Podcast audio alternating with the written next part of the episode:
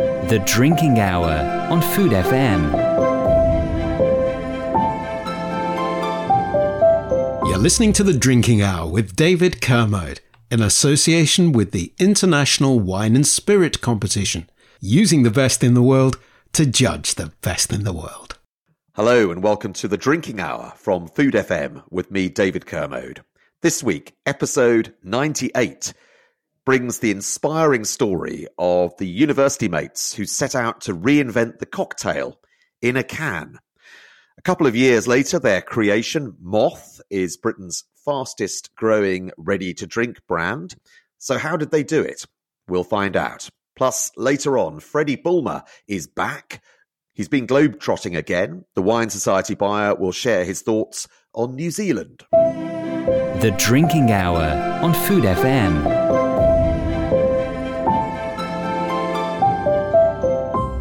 It began at university with a shared love of food and drink. A decade later, having spent their student loans buying ingredients to experiment with cocktails, Rob Wallace and Sam Hunt have the UK's fastest growing premium RTD, that's ready to drink brand. Moth, which stands for Mix of Total Happiness, in case you're wondering, launched in February 2021 during lockdown, and a year later, Moth was selling a can every 22 seconds. There are now eight cocktails in the range. Uh, they're sustainable too because cans have an infinite lifespan. So great, providing we all do the right thing and recycle. Let's find out uh, how they did it. Uh, Rob and Sam join us now. Uh, welcome to the drinking hour, guys. Thank you very much for having us. Great to be here. Yeah, hi David. Thanks for having us. Uh, pleasure. Uh, so, uh, yeah, how did you do it? Well, let's go back to the start. Um, uh, you met at uni, um, and uh, many people just, um, frankly, go out and, and, get hammered socially. But you had a, a slightly different idea, didn't you? We did, and I think it's very kind of you to say uh, that we met at university. I think the bond was definitely strengthened there. Unfortunately, I wish I could claim that we'd never shared a drink before that point. However, it's not true. We right. actually went to school next door to each other and to university together by accident. So we li- lived together at university, and whether it's a good influence or a bad influence, uh, it certainly changed the course of our lives. Uh, so, as you say, eating and drinking together at university had a massive impact. although definitely some memorable nights out together, or not so memorable, um, I think the the massive crux of our relationship was when we moved in together in, in our second uh, year of university and started cooking for each other. We lived in a house of six, um, and actually, the most social thing in the house was sharing food and drink together, and you know, six days a week, and a seventh where you try and work out what you're doing, but cooking uh, every night of the week and sharing drinks together was a massive part of um, our friendship, and it, it was. Uh, very well timed and I'm very grateful to my mum who decided, um, sure, just for my sake, to take a job at Diageo while I was at university. And so in the post, instead of jumpers to keep us warm at York, it was gin. And that led to um, our drink exploration following our food exploration and creating some excellent drinks together to make some memorable nights. Wow. Well, that, as you say, uh, it certainly beats um, jumpers you're not going to wear or sort of food parcels of uh, of dry pasta or whatever. Um, so, uh, what made you then both so interested, apart from the free gin, um, in in creating cocktails? I think it's one of those things that it's you're naturally curious to try to try and replicate things out. You know, when you're students, you're not able to necessarily go out every night and afford wonderful cocktails, and so the idea of having a go yourself in an environment with your friends is is amazing. But I think it kind of speaks to the sociability of cocktails as a thing themselves they are magical and mystical and uh, just open up a different part of an evening to maybe a glass of wine or or a, or a bottle of beer. And so I think it's something innate, uh, you know, intrinsic to cocktails that makes them special and sociable. And that attraction of sharing something so you know social by its very nature together, sort of it's a bit of a self fulfilling prophecy. Yeah, I, I guess so. I mean, they can be really difficult to make as well, can't they? I think definitely difficult to make well. I think a lot of people have had the experience of making a bad cocktail, and it's definitely easy. Uh, but you're right. I think it's you know there's definitely a craft behind them, and one we massively appreciate. You know, spending the little money we could going out and having great cocktails, of seeing how good they can be. You know, in, in the trade, and so absolutely, I think we have a real appreciation for what good looks like. Yeah, absolutely. And we, we were lucky enough to you know go to University at York and which was actually an incredibly inspiring place uh, at the time. You know, there was bars such as Evil Eye and hotels like the Grand. So we hadn't quite really realised it, but we were very lucky to be drinking where we were uh, and going to these bars, which I think was quite formative as well, wasn't it? Even if we weren't able to go to them quite as regularly as we would like to on some fairly meagre student loans. yeah, I was going to say you you need a budget, but it is um, you're right. It's a, um, a fantastic city uh, to to to enjoy. Um, it's one thing to have a kind of enthusiasm. You mentioned cooking for each other, uh, experimenting for uh, you know, making drinks for each other, and, and, so forth. But it's a whole nother thing, um, especially uh, when you're in your twenties, which you both still are, um, to create um, a successful business. So, where did you start? I think we started not by trying to create a successful business. I think that's the most important bit. We genuinely wanted to create something that we couldn't find in our lives. I mean, we found ourselves after university both living in London, working hard, and coming home on a, on a Friday night. And, you know, you sort of open the fridge with absolutely shattered and go, I can have a can of beer or I can have a glass of wine. I would rather have a cocktail, but if you think I'm going to get out shaker and I'm going to get out six bottles and a spoon and I hope I've remembered ice, if if I if you think that's going to happen, you're crazy but I'd always rather have a cocktail. And so, on the occasions where we could, you know, I, I, would make cocktails, and Sam, I'm sure the same, when you had people over and you wanted to be hospitable and host and start those evenings together and end them as well a lot of the time. But I think you just don't do that when you come home on a Friday night and you're by yourself, or, you know, or you, you know, even if it's you and your partner, you might open a lovely bottle of wine. But actually, the opportunity to have a cocktail in that moment was not there. And so I sent Sam a message, and we have it screenshotted somewhere, which which changed the, definitely the course of both our lives. Which is, I sent him a message, and I said, I want to make a company that makes the perfect bottled old fashioned. And the reply back, which will echo, you know, down down the years for both of us, is that's not actually a terrible idea.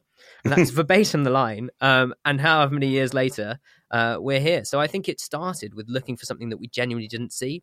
And that first two and a half years, I'm sure we'll come on to talk about it later, but we were in glass. So little glass bottles hand filled, hand labeled, making every mistake you possibly could for two and a half years before COVID arrived.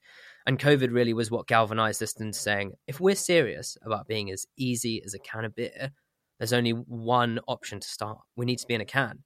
And that process of going to can and rebranding and going from there started the avalanche of what today is Moth, as which, as you say, first of Feb 2021. Yeah, that's right. And and also as well, when we were first looking at this back in 2017, 2018, pre-batch it wasn't really a thing. Uh, bars were using it as a, as a, as a tool, um, but from the consumer side, it really wasn't a thing. So, starting from that point of can we put an old fashioned in a bottle was was really new territory for, for us and also a lot of the consumers we were speaking to, which was scary. You know, the, the first plunge into you know when we, we can talk about this when we quit our jobs and went full time, but it, it really was pre lockdown. So we were learning and making mistakes, before that real impetus and uh, growth came through through through lockdown for us and other brands. So, Sam, was it uh, obviously COVID was um, a nightmare uh, for pretty much everyone, touched everyone's lives. Was there any advantage for you because we did drink at home? Uh, a lot um, during those lockdowns. Was this the sort of silver lining of um, the, uh, the, the pandemic, if if I dare um, kind of use such terminology? Yeah, I mean, I think for us, you know, as as we said, we were we were selling in, in places like Selfridges and Harrods and, and hotels in, in London, and so when those lockdown started happening, we were very much in the same boat as hospitality. So we were facing huge unknowns. It was a really scary point in in in Moth's journey, actually and and so we lost almost everything, much like hospitality did. And it, it was that point there that, as Rob said, we looked at each other and we said, "Look, glass just isn't the way forward. Um, we, have got to move to cans." Uh, and and we did that. And through that process, we got the Waitrose listing, very much as part, as you said, of, of that drinking at home experience. But actually, what we found was that happened and went away the at home drinking, uh, and people were still loving the brand and still looking for those occasions. And we've been very lucky that we've had huge success this year. You know, as as COVID um, has been something that's been further and further in our memories uh, of those lockdown.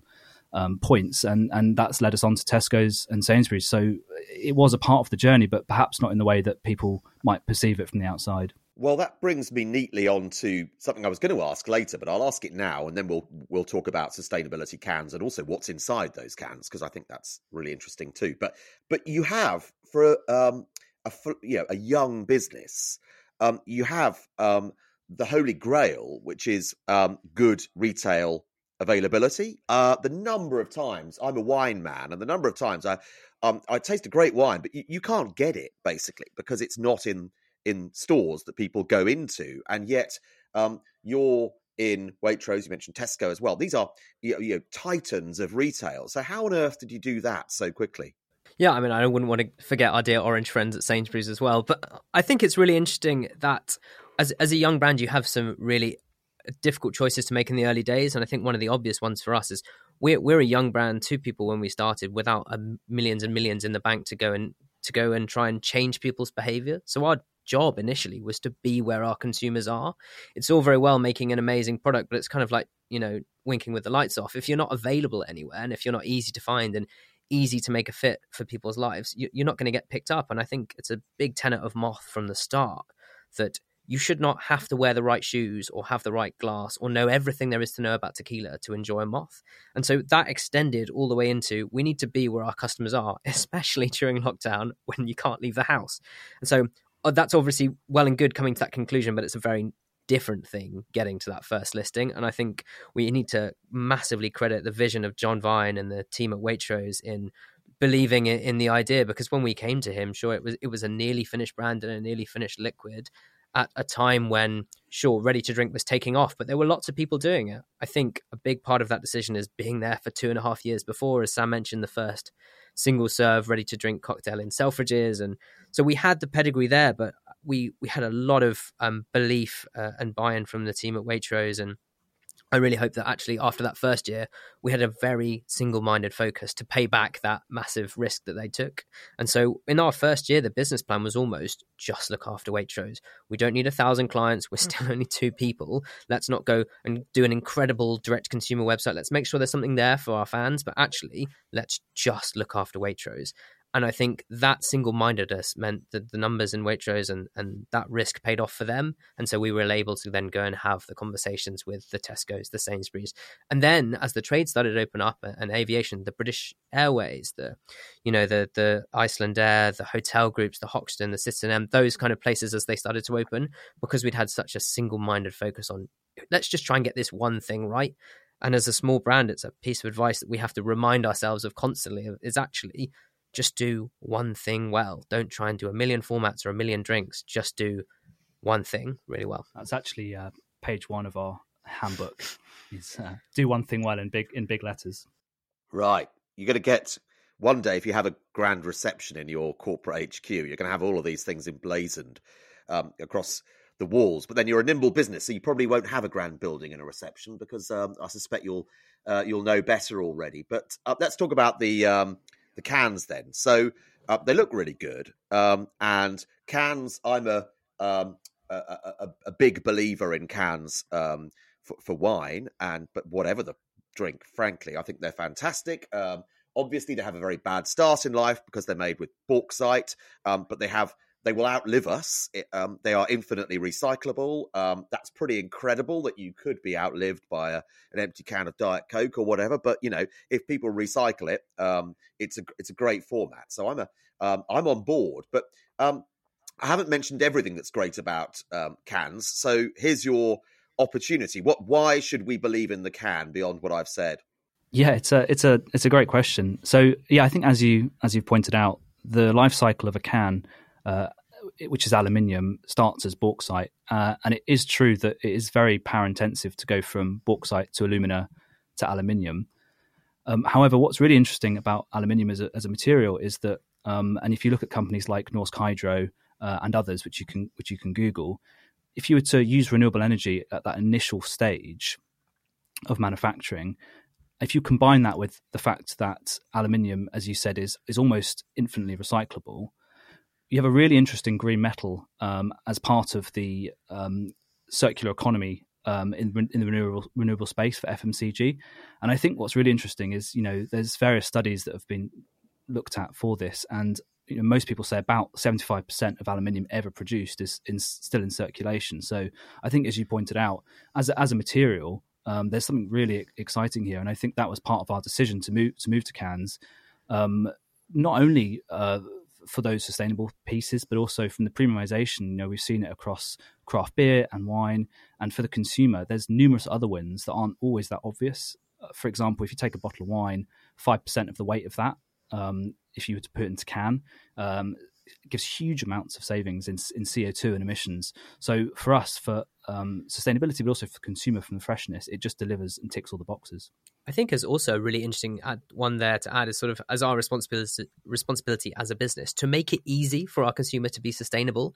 You can have amazing pack formats, but if they're not recycled as part of your household recycling, or they're difficult to understand, or you're just putting barriers between the consumer, and it comes back to that overall piece which we mentioned before of being a fit for your life. We're not here for you to get in the way of having a great drink experience or not having a massive harm on the uh, you know a massive impact harming the planet.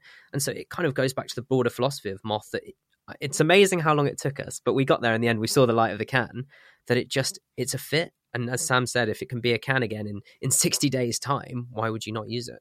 Yeah absolutely. And it is uh, as rob pointed out you know for the consumer there's not those choices of is it is it recyclable? Is it not? Is it plastic? Which type of plastic you know, we've us and the operations team have visited recycling centres, uh, and it is astounding the amount of aluminium cans that they process through through those sites um, because the consumer's just aware of it and they do actively seek to recycle that material.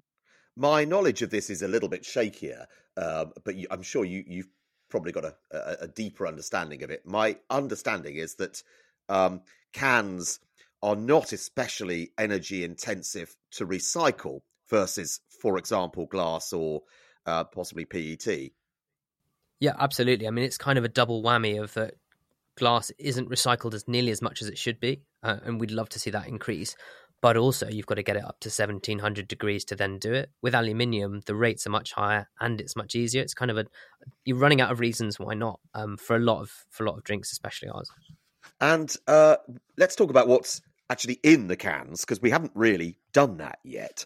Um, what was your um, first drink that you did you just launch with a single drink? You've got eight now but i'm assuming you didn't launch with eight no, but we didn't like to make our our lives easier either. So we launched with four. Um, we obviously the old fashioned, as I mentioned in 2018, was a big sort of turning point in us deciding to do it. But I, we wanted to launch with a sort of minimum viable range of being, you know, not everyone likes whiskey, not everyone likes rum, not everyone X Y Z, and so having four cocktails that suited four different occasions with different profiles that were all classics, all any of them you'd recognize off a menu and enjoy. And so that when that moth range hit the shelves in Waitrose, you had a really good choice. And also that it was almost a whole new part of the category, and you can't launch a whole new category with one thing. And so having that presence on shelf of this is what we think premium looks like, this is what we think the future of canned cocktails looks like, and not only that, you've got a choice. Find the one you like, find your favorite.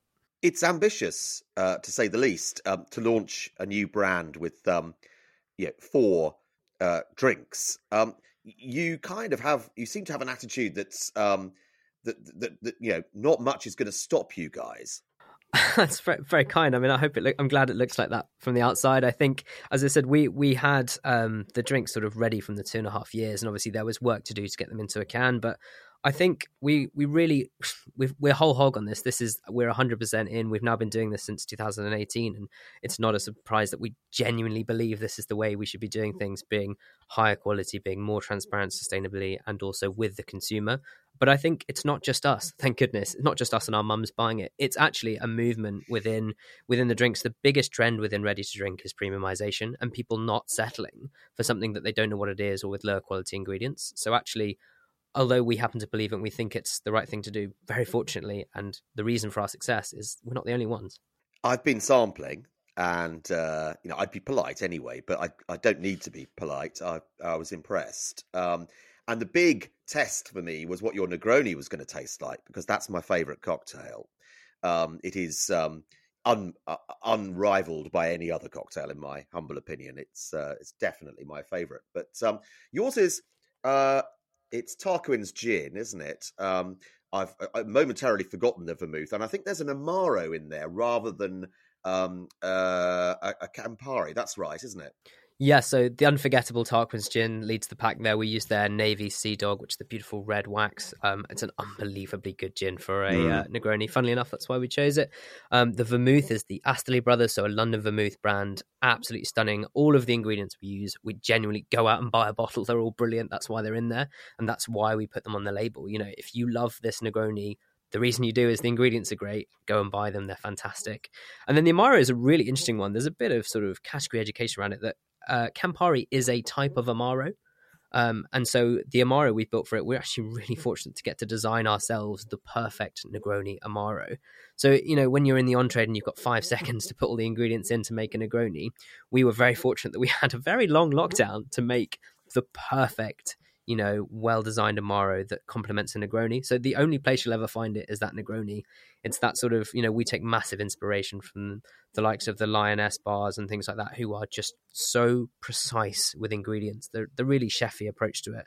Um, and so, yeah, that that pleasure of designing Amaro to pair with this vermouth that we found and pair with this gin, which we just love, um, was an amazing experience. And Sam, do you design together? Yeah, absolutely. So, you know, Rob and I have been eating and drinking together since since um, before university, and yeah, so I think for us with with with cocktails is it's an it's a fantastic drink that really can be perfected. There's an obsession over of, over something that is relatively quite simple. You know, taking the good, the bad, and the ugly of of ingredients and spirits and throwing them together and creating something that is much better than the sum of its parts. And we have that approach whenever we design a drink. We really do start with broad strokes and we keep improving and we keep improving. And it's that real obsession and, and perfection of doing one thing well that I that I think you know leads us to having a Negroni that, that, that you can put in a can and, and anyone can drink and, and, and, and enjoy. I think there's also a really interesting point of what we put in it's all we've got. We haven't got an incredible bar with amazing people with bow ties and white waistcoats, and we haven't got a soft jazz pianist in the background. All we've got is what we put in it and how it tastes. And so that's all we focus on. Getting that bit right is enough to create an incredible product. Do you always uh, sort of see eye to eye. You've clearly uh, known each other. Well, turns out not since university, since before university. Uh, but I mean, do, do you? Uh, it all appears to be very harmonious between the, the pair of you. But um, do you always agree on um, what you're doing as a business?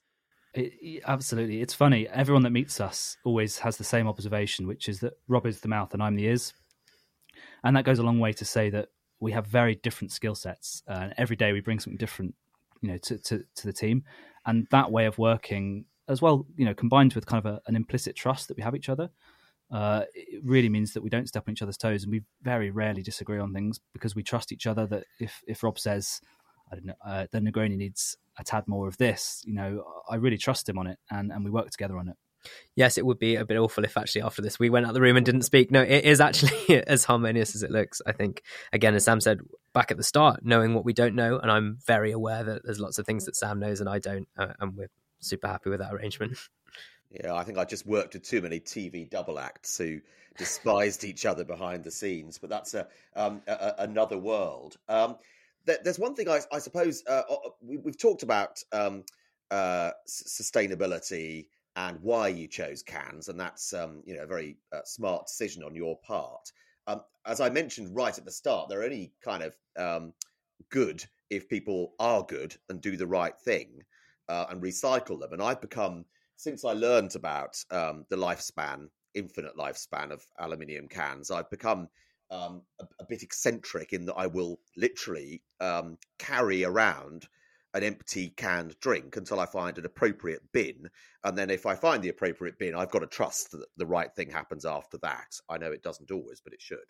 Um, uh, so uh, I, I, think I'm sort of quite well behaved. But how, how do you encourage people not just to kind of chuck it in the landfill waste? So yeah, absolutely. It's something we're we're actually looking at on an ongoing basis. At the moment, we we have a aluminium recycling symbol on, on the side of the can, but we're actually looking at improving that um, going forward and using the on pack recycling labeling, which is used by 90% of, of, grocers.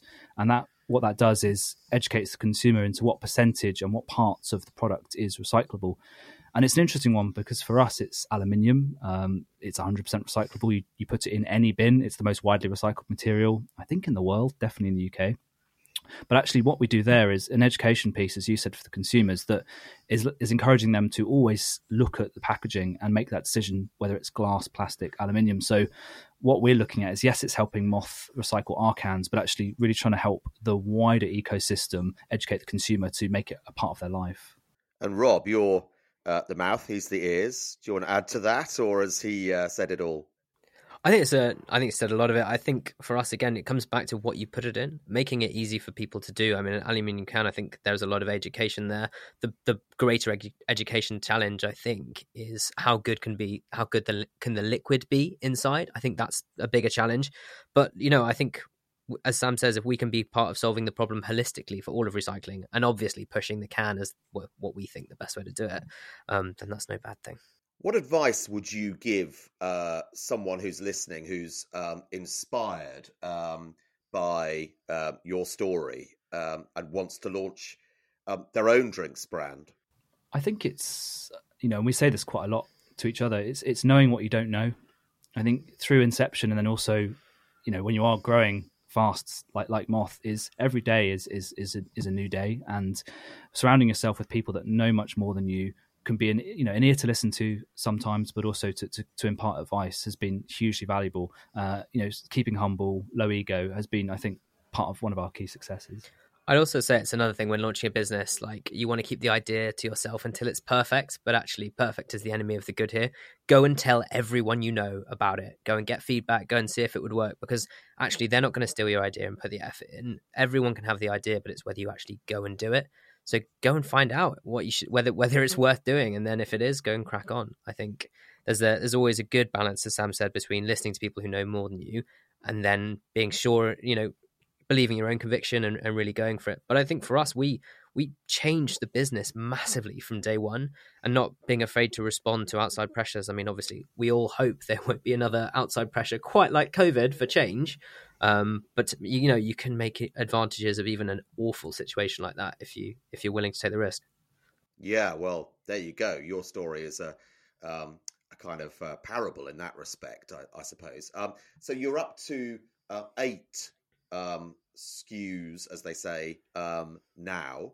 Um, kind of, uh, what's next? Are you able to tell me?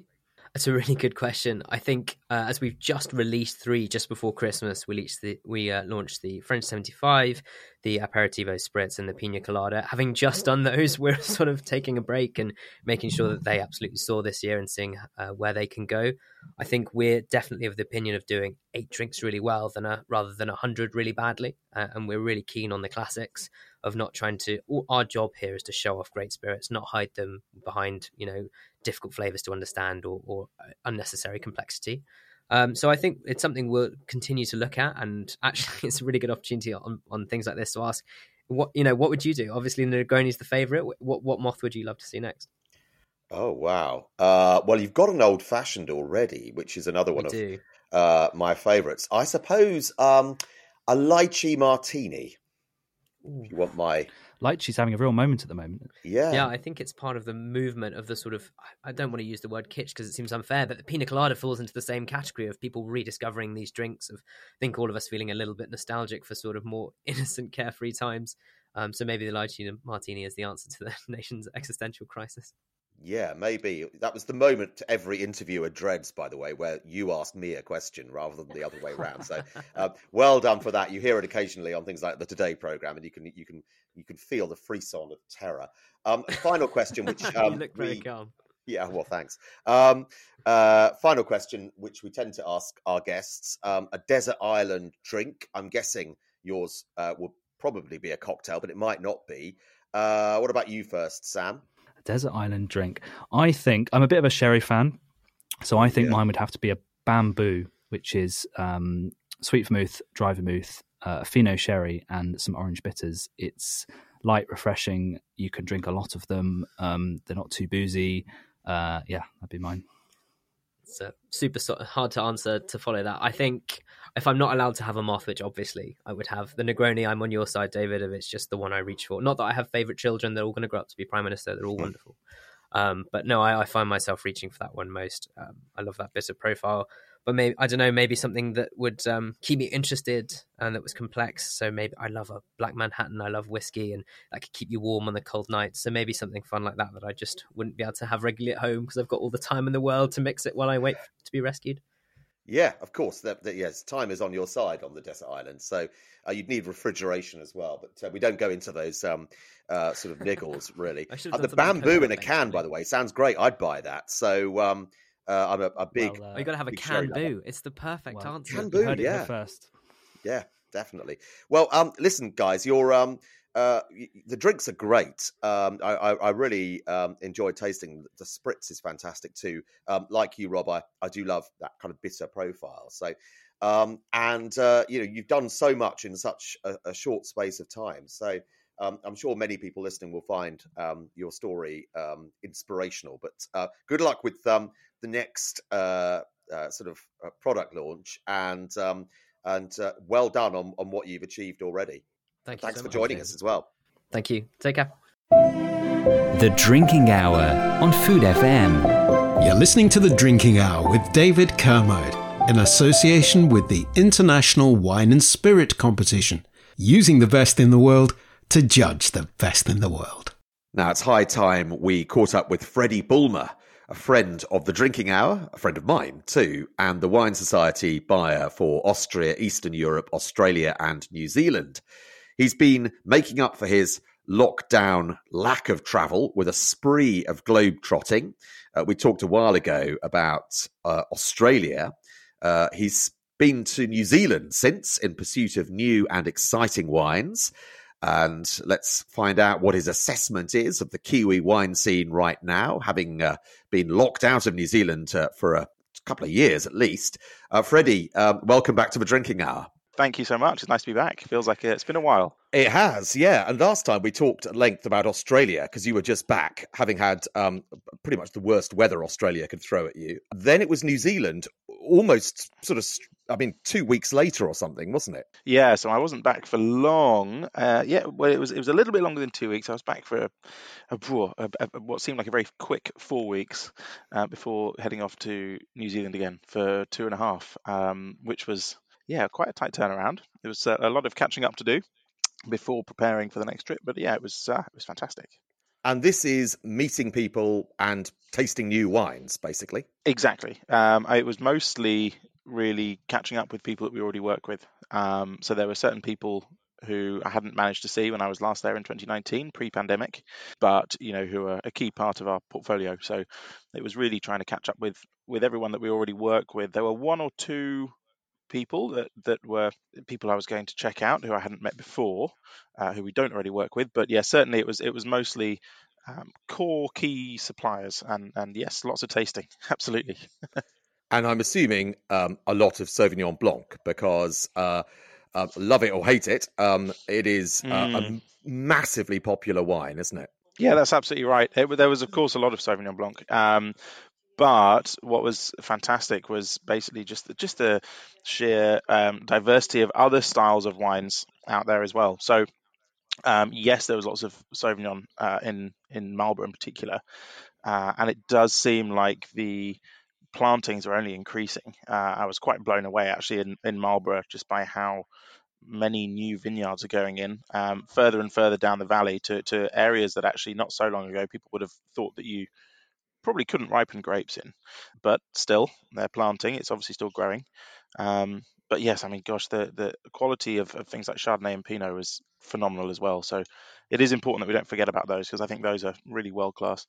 Oh yeah, I agree one hundred percent. Although before we talk about those, um, it is worth remarking on the fact that um, it's it's kind of fashionable sometimes to say that this. Uh, you know, bubble will burst, and that uh, Mm. sort of Marlborough Sauvignon has sort of had its day, but there is no evidence of it, is there? It, it's still mm, huge, isn't it? Interesting subject. It's certainly huge on a global scale. Um, there's certainly more plantings. Um, it does feel like the the momentum here isn't what it was, to be honest, in the UK. Ah, that's interesting. Um, yeah, as of the last sort of year or so, I would say. Um, I think that was perhaps partially to do with the very, very small 2021 vintage. There wasn't a huge amount of wine. Um, and I think that a lot of merchants in the UK did a very good job of then saying to customers, okay, well, uh, have you thought about trying South African Sauvignon? Have you thought about trying Chilean Sauvignon and so on? And I think as a result of that, it's perhaps opened up people's eyes to other delicious expressions of Sauvignon Blanc from elsewhere. Um, so the days where we could just sort of, you know, put a new Sauvignon out there and uh, and it would immediately gain huge traction without a huge amount of promotion, they feel like the, it feels like those days are sort of behind us. Actually, um, people are, I think, wanting to buy into a brand a little bit more than they did previously. I think the brand Marlborough Sauvignon isn't necessarily quite enough anymore. And especially since prices rose so much thanks to the 21 vintage being so small, you know, people who are strictly wanting to spend below, say, uh, £8.50 a bottle are forced to go elsewhere. And those who are uh, happy to spend more than that want to feel like they're getting a little bit more for their money than just the liquid. Um, so look, I'm not going to say at the moment that the bubble has, has burst by any means, but I would say that the consumer is more savvy now than they probably ever have been. Savvy being a, a good word for yes, savvy being yeah. um, that is really interesting. I I mean because of that 21 vintage, um, prices um, did leap up just because there was no kind of bulk market to speak yeah. of, and, um, and you've got uh, obviously uh, you, the, the, the growers could command greater prices for their grapes. Um, and uh, are we seeing um, the prices come back down again, or have they set a, a kind of new benchmark now? I I would say first of all, it's probably still early days, um, but I think it's probably unlikely that they'll come back down again. I, I, think also what we are seeing is a division within the region of Marlborough, um, where there's ever more clearly two very different industries.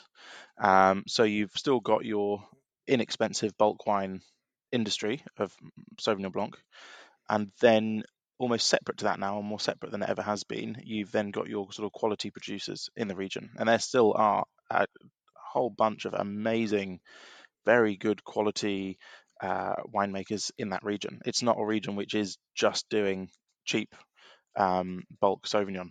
Uh, there's there's lots of wines there that really speak of the the the, the place. You know, they um, really reflect the the. I mean, God, beautiful vineyard sites, but they really reflect the vineyard sites very well and and producers that have a really you know interesting story uh, behind them as well. Um, but it does feel a lot like there's more of a sort of separation than ever. I think with the the sort of uh, quality producers, uh, I don't know that their prices will come back down. I think that they are probably under more and more pressure due to the huge amount of plantings um, by a small handful of very, very big companies who are working in the bulk sort of sector. It's very hard to get more land. It's very hard to get more, you know, more plantings. So I think that prices probably won't come down.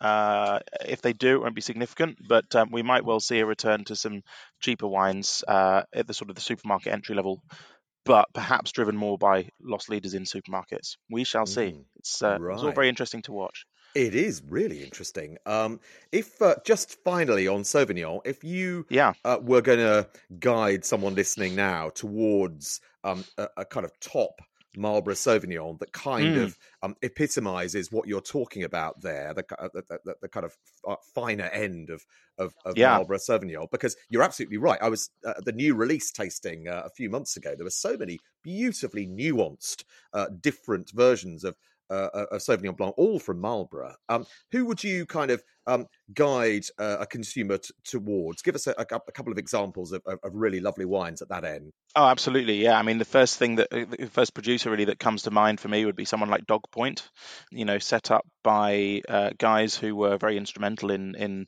creating Marlborough as the region that we know it today. Um, worked previously at Cloudy Bay, which was, of course, one of the pioneering wineries. Um, but Dog Point, I think, you know, they've got a fantastic focus on on quality, um, but also regionality in the most original sense. I think there's a lot of what we talk, what what we might say is regionality in Marlborough nowadays, but which actually comes down to just the type of cultivated yeast that's used, which gives a very sort of stereotypical flavour. Um, but I think Dog Point do a very good job of actually true Marlborough regionality. Producers like uh, Ben Glover, I think, who's making some fantastic wines across a few different labels. He's sort of making what you could call a, an affordable true taste of, of Marlborough through his his brand Zephyr, which is very good. So those would be a couple that come to mind. And of course, uh, you sort of can't really talk about top end Marlborough without talking about Kevin Judd and Greywacke. Really fantastic wines as well. Wonderful and, and, wines. Yeah. yeah. really, really lovely. So, and you know, both both Dog Point and Greywacke have their sort of um, uh, f- fresh kind of stainless steel fermented examples, but then also do some really interesting barrel fermented Sauvignons as well, which are lovely. If if perhaps uh, an, an, acquired taste for anybody who has a particular idea of Marlborough Sauvignon in mind. Yeah, they are really um, innovative and, and and different, yet very true to uh, their their kind of home as well. It, it, it sounds almost contradictory, but they um, the, the, he is is one of uh, you know the, the top winemakers in New Zealand, really, isn't he, Kevin Judd? Oh, absolutely. Yeah, yeah, absolutely. I think um, you know Marlborough does have some of the top winemakers in New Zealand, but um, you know, Kevin Judd is certainly a, a prime example of that, and he's he's a man with huge wealth of experience mm. um, and incredible attention to detail. I think uh, across his winemaking as well, which actually, if if you follow him on Instagram, you'll see is applied to photography too. He's a phenomenal oh, yeah. photographer. Yes, amazing. So if you haven't already taken a look, then you definitely should.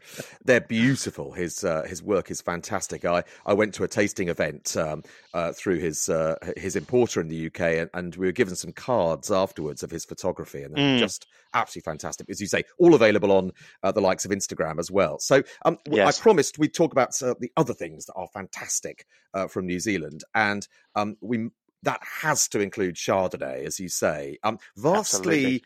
underrated, I always think. Yeah, I think you're right. Um, I genuinely think that the quality of, of Chardonnay and Pinot um, in New Zealand is fantastic, but it just very much lives in the shadow of Sauvignon, really.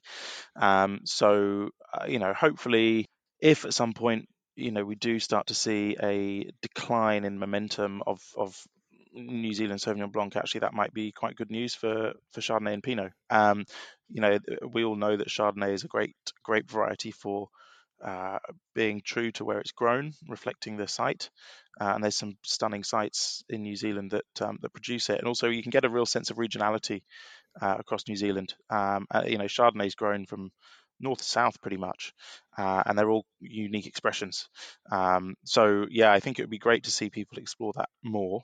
Um, you can find great examples across all price points as well. You know, from from there's not really probably a, a lot below ten pounds now, in truth, but certainly from sort of 11, 12 pounds up to you name it, you can get some really fantastic examples. And uh, I'm going to ask you to name a couple in a minute, but it's worth pointing out as well, isn't it, that that um, you, at every price point, I think Chardonnay yes. from New Zealand offers exceptional value for money. Yeah, I think you're absolutely right. You know, uh, you've you've got um, a conversation that's ongoing, of course, around Burgundy becoming more and more expensive, and, and that's absolutely right. And I think sometimes it's a conversation that that um, we we probably have uh, in, in, in in a slightly too enthusiastic way sometimes, where it's a very easy selling point um, for for Chardonnay from anywhere around the world. Say, oh, but Burgundy's so expensive now. Why don't you try this instead? But I actually, I, I, really do think that there are a small handful of producers in New Zealand who really can compete. Um, and we're, you know, we're talking about Chardonnay at different price points. Um, there's a there's a whole spectrum of, of uh, different price points available. But when you're looking at sort of fine wine Chardonnay in New Zealand, there are examples which can, you know, go up against um, very serious white Burgundy. Not not cheap. I'm not saying that you know you can find a 15 pound New Zealand Chardonnay that will go up against a top end white Burgundy, but the the sort of fine wine value is amazing. So it's sort of 30, 40 pounds. You can find something which will you know go head to head with a white Burgundy of almost double its price. So the, mm. the value there, I think, is is pretty phenomenal. Um, so maybe it's you know it's a good opportunity to sort of get in there now before uh, things carry on in the way that they're going, i.e., you know, getting more expensive, um, yeah. and uh, and sort of you know stock up with some top end New Zealand Chardonnays for sure. Yeah, and you're right. You know, value sometimes misunderstood. People associate value with cheap, uh, and of course, value is is is bang for your buck, basically at whatever price point you're you're talking. So I, I sometimes think there's a, a slight disconnect when we talk about value, and people think, oh, cheap wines, but that's that's not really the the definition of of uh, of value, is it? No, you're absolutely right. I think value is a sort of um, uh, the point at which uh, price and quality cross, really, yeah. uh, and you know wherever that might be on the scale. Um, it, value doesn't mean sub 10 pounds um, value just means the amount of you know well in this instance the amount of wine that you get quality wise for for whatever price you're you're paying talking of which um, give me some examples then of of chardonnays to look out for Oh, I mean, you can't talk about New Zealand Chardonnay without talking about Kumeu, frankly. Um, you know, they're they're sort of tucked away up in the north, just just above Auckland, about 20 minutes drive from the from the city centre. And uh, Michael Brajkovich is the, the winemaker there, and he is frankly just one of the great uh, Chardonnay winemakers in the in the world. I mean, mm. uh, you know, not only in the southern hemisphere, his wines are just uh, phenomenal and so age worthy. Their single vineyard expressions are really, really exceptional. Um, and those are the wines that really I had in mind when I'm talking about uh, New Zealand Chardonnay going up against, you know, top end white Burgundy. Um, uh, so, so Kumeu, uh, absolutely important that you, you know you look into those wines if you haven't already, um, and then otherwise down in the south, um, in central Otago, you've got uh, e- equally fine wine here, by the way, but you've got um, the likes of Felton Road, who are making pretty small quantities, really, or certainly small considering the amount of export markets they go into, but um, small quantities of of uh, incredibly fine and again very age-worthy Chardonnays. Quite crisp, high acidity, but they've got they've got real kind of um, fruit weight there as well. They're quite remarkable wines. And then um, uh, something sort of more towards the the entry level. We've been doing um, a lot with a great producer called Grove Mill, who are in Marlborough. Uh, unfortunately, they had so little Chardonnay in the 2021 vintage that we couldn't even get any. So I don't think there's any in the UK, but keep an eye out for the 2022.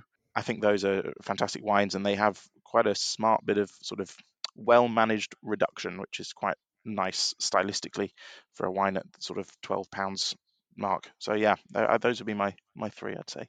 Yeah, well, some fantastic names there, and as you say, uh, Michael Brajkovich at Kumeu is just a, a, genius, I think, absolute genius. Um, uh, I promised we'd talk about Pinot Noir as well. Um, and of course, Pinot Noir uh, kind of famously exhibits different um, qualities in, in different regions of uh, uh, of New Zealand, and that difference, mm. certainly historically anyway, uh, is quite marked, isn't it?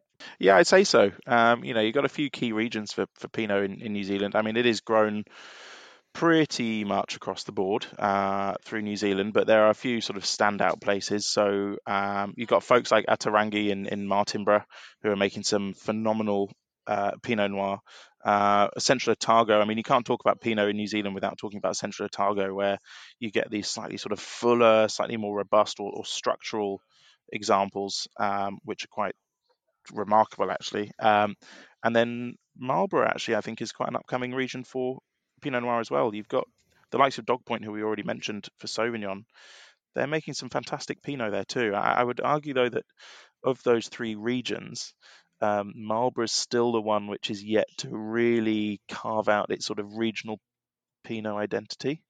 Mm. Um, you can generally pick out, you know, Martinborough Central Otago from a blind tasting, but Marlborough is is a little trickier. Um, but there are quite a few who are, who are, who are nailing it, I think. And for me, it's about that sort of uh, slightly more pretty expression, slightly higher acidity, slightly more lifted fruit. But yeah, it's a it's a really exciting one to watch. Um, and I, uh, you know, maybe controversial, but I do think that having been to Australia and New Zealand recently, I think New Zealand just about pips Australia when it comes to Pinot. Um, I, I really think that they're making some world class examples. Yeah, interesting, and I, I, agree with you on Marlborough. That style is is still coming to the fore, but I love that juicy energy that a really good uh, Marlborough Pinot exhibits. Yes, yeah, absolutely. It's really yeah, juicy. I think is a really nice word for it, and you get maybe slightly more kind of floral character in there as well, mm. um, which is quite nice to see. So yeah, when it's done right, it can be a really really elegant expression. Yeah, very exciting uh, place to be, I, I, think, for for Pinot. So final question then: uh, You were in New Zealand a couple of weeks. Uh, what was your overall perception of where New Zealand is in wine terms now? So yeah, it was a really interesting visit to come away from. Um, I, I, think um, what was very clear to me was the consistency of quality is very very high. So uh, you know those who are who are making good wines there are making very good wines consistently year on year. Um, you know, you've got a lot of very smart winemakers making the right decisions at the right time. So there's a lot of very, very clean, very well made wine. Um, I would say that they could do with a little bit more innovation, perhaps. Um, just comparing that visit to the recent Australia one. In Australia, there's this incredibly exciting sort of undercurrent of um, new producers coming through, trying new things, and you know, not all of it's good by any means, but it is important to have that innovation so that then you can, uh, if nothing else, kind of force those people who've been doing it a certain way for a certain amount of time to just have a little think about what they could be doing differently, how they could push that quality forward. And I'm not seeing that so much in New Zealand. Um, there is a bit of a sense of it's not broke, so you know, no need to fix it type of thing. But actually, I think they could do with just always pushing forwards and trying new things. But yeah, ultimately, it's a lot of very, very good wine, and I think that um, you know the future is very exciting. Maybe you know we'll see what happens with Sauvignon, uh, but maybe it's uh, a bright future for, in particular, Pinot and Chardonnay. I think, and actually, one thing that really stuck out for me, which we haven't talked about, was um, was Riesling. I tasted some absolutely phenomenal Rieslings on the trip. So, so yeah, it's been a it's been a really interesting uh, interesting visit. Uh, is Riesling a difficult sell still? I think it's changing. Maybe it still uh, is that grape, which is the one that um, the consumer uh, sort of doesn't quite get, but everyone in the trade loves. Um, mm. And I I think I'm getting a sense that that is going to change, and it's very anecdotal at this stage. But um, just you know, speaking to quite a lot of people who are maybe more recently getting into wine, um, Riesling is the grape that they're really excited about, which is which is really interesting because that's quite a shift from you know people who've who've been well into wine for the last sort of 20 years or so let's say um, and beyond so yeah certainly with the younger drinker it seems like riesling is the is the buzzword is the exciting grape at the moment. So that could be really quite promising for for New Zealand because they're making some really superb expressions.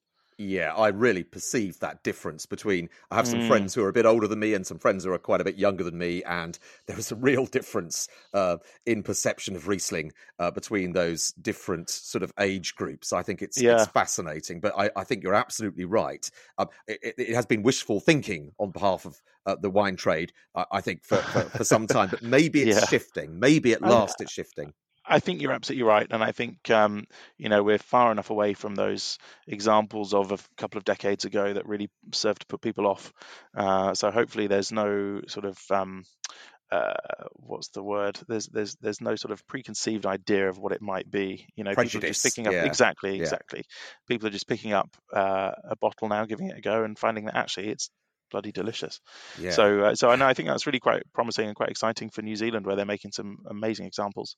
Yeah, well, bloody delicious is one of my favourite tasting notes of yours. Actually, I have to say. Oh, good. Uh, I always find myself in agreement. So, um, well, talking Riesling, um, we we will talk um, Austria, but we're not going to do it now because we're going to be judging Austria together um, in a few months' time. And I know you've also yes. recently travelled there, but we're going to cover that off because I know it's an area you are enormously passionate about. Uh, but sure, we'll, absolutely. we'll do that next time. Um, but it's Okey been dokey. fascinating talking uh, New Zealand with you, um, and lucky you getting to go there after a, uh, the, the, the, pandemic kind of isolation. And I can't wait to uh, to see some of the wines that you've uh, you've signed up in the next uh, few months. But for now, Freddie, yeah. thank you very much. Thank oh, you. It's been a, a pleasure as always, David. I'll speak to you soon. Cheers. The Drinking Hour on Food FM. You're listening to The Drinking Hour with David Kermode in association with the International Wine and Spirit Competition using the best in the world to judge the best in the world. Right, we round off as ever with some IWSC medal winners from the process in 2022. Let's go to New Zealand first, which we featured last week. But as uh, Freddie has been uh, talking about the wines, thought I'd bring uh, at least a couple more uh, to uh, highlight uh, the quality coming out of New Zealand. he mentioned his love for Kiwi Chardonnay, as did I. Um, still almost criminally underrated, I think. Uh, here's a wine that was definitely rated, however, with a gold medal at the competition Church Road Grand Reserve Chardonnay 2020 from Hawke's Bay. Uh, in charge of the panel, Dirceu Viana Jr., Master of Wine, with judges including Freddie, um, Andrew Johnson, and Megan Clark. Here's their tasting note a rich, opulent style with notes of oatmeal, vanilla, baked apple, cream, sweet spices, and lemon curd, well integrated and balanced with lovely fruit, fresh acidity, excellent structure, nice savory notes, and a very long finish. And we talked about Pinot Noir as well, of course. Craggy Range, Single Vineyard, Te Muna Road, Pinot Noir 2020 was a silver medal winner, an impressive 91 points. Uh, Craggy Range, a fantastic uh, producer, one of the most impressive wineries uh, I've ever been to, I think. Uh, here's the panel's tasting note for this wine uh, deep, dark berry fruit, some earthy character on the velvety palate, silky tannins, lovely fruit concentration of supple fruit, sweet spice on the long finish. And Freddie also mentioned the kind of emerging style of Pinot Noir from Marlborough, uh, most famous, of course, for its Sauvignon Blanc. Um, here's a name you may recognize because it has good availability in the UK. Uh, the King's Wrath Pinot Noir 2020. Uh, this is from the Southern Valleys, Marlborough. Won a silver. I was on the panel for this one too. Uh, here's the tasting note soft cranberry and red cherry aromas with bright minerality and flavors of ripe, wild berries on the palate. Well balanced and polished. Let's feature a ready to drink, that category that's really booming at the moment. Uh, the category that the guys, Rob and Sam from Moth, occupy. I think it was probably uh, too early for them to be entering uh, the IWSC last year, but I'm sure those drinks will do very well if they enter them this year. Um, so let's look at some uh, successful medal winners uh, from that uh, ready to drink category at the IWSC in 2022. Yebeki Watt apple pie cocktail from China won a whopping 98 points, a gold medal, and also the trophy in the category as well, best in show. This was tasted by Veronica Karlova, Shannon Bay, um, a previous guest here on the Drinking Hour uh, back, uh, gosh, last summer, and Laura Richards. Uh, they said this an enticing cooked apple and plum core layered with notes of mulling spices and vanilla. Cherry aromas lighten the profile, and the palate is silky smooth. A well executed cocktail, they said. And here's another clever can. Uh, curative Archie Rose Espresso Martini from Australia won a gold medal and 96 points. Uh, the tasting note deep roasted, freshly brewed coffee, chocolate, cherry, nuts, toffee, cocoa, and vanilla notes, expressing bold and punchy aroma characteristics on the nose. A sweet palate balanced by the coffee bitterness, rich chocolate notes continue to linger on the finish. So well done to that one for another gold medal. No lingering on this finish. Uh, that's it for this week. My thanks to Rob and Sam at Moth. Do look out for those cocktails in cans. Uh, if you haven't tried them yet, and also to the wonderful Freddie Bulmer. Do join us next week for episode 99. You can follow us at Food FM Radio on Instagram and Twitter, and I am Mr. Vinosaurus on Instagram and Twitter. But for now, thanks for listening and goodbye. The Drinking Hour on Food FM. You're listening to The Drinking Hour with David Kermode in association with the International Wine and Spirit Competition, using the best in the world to judge the best in the world.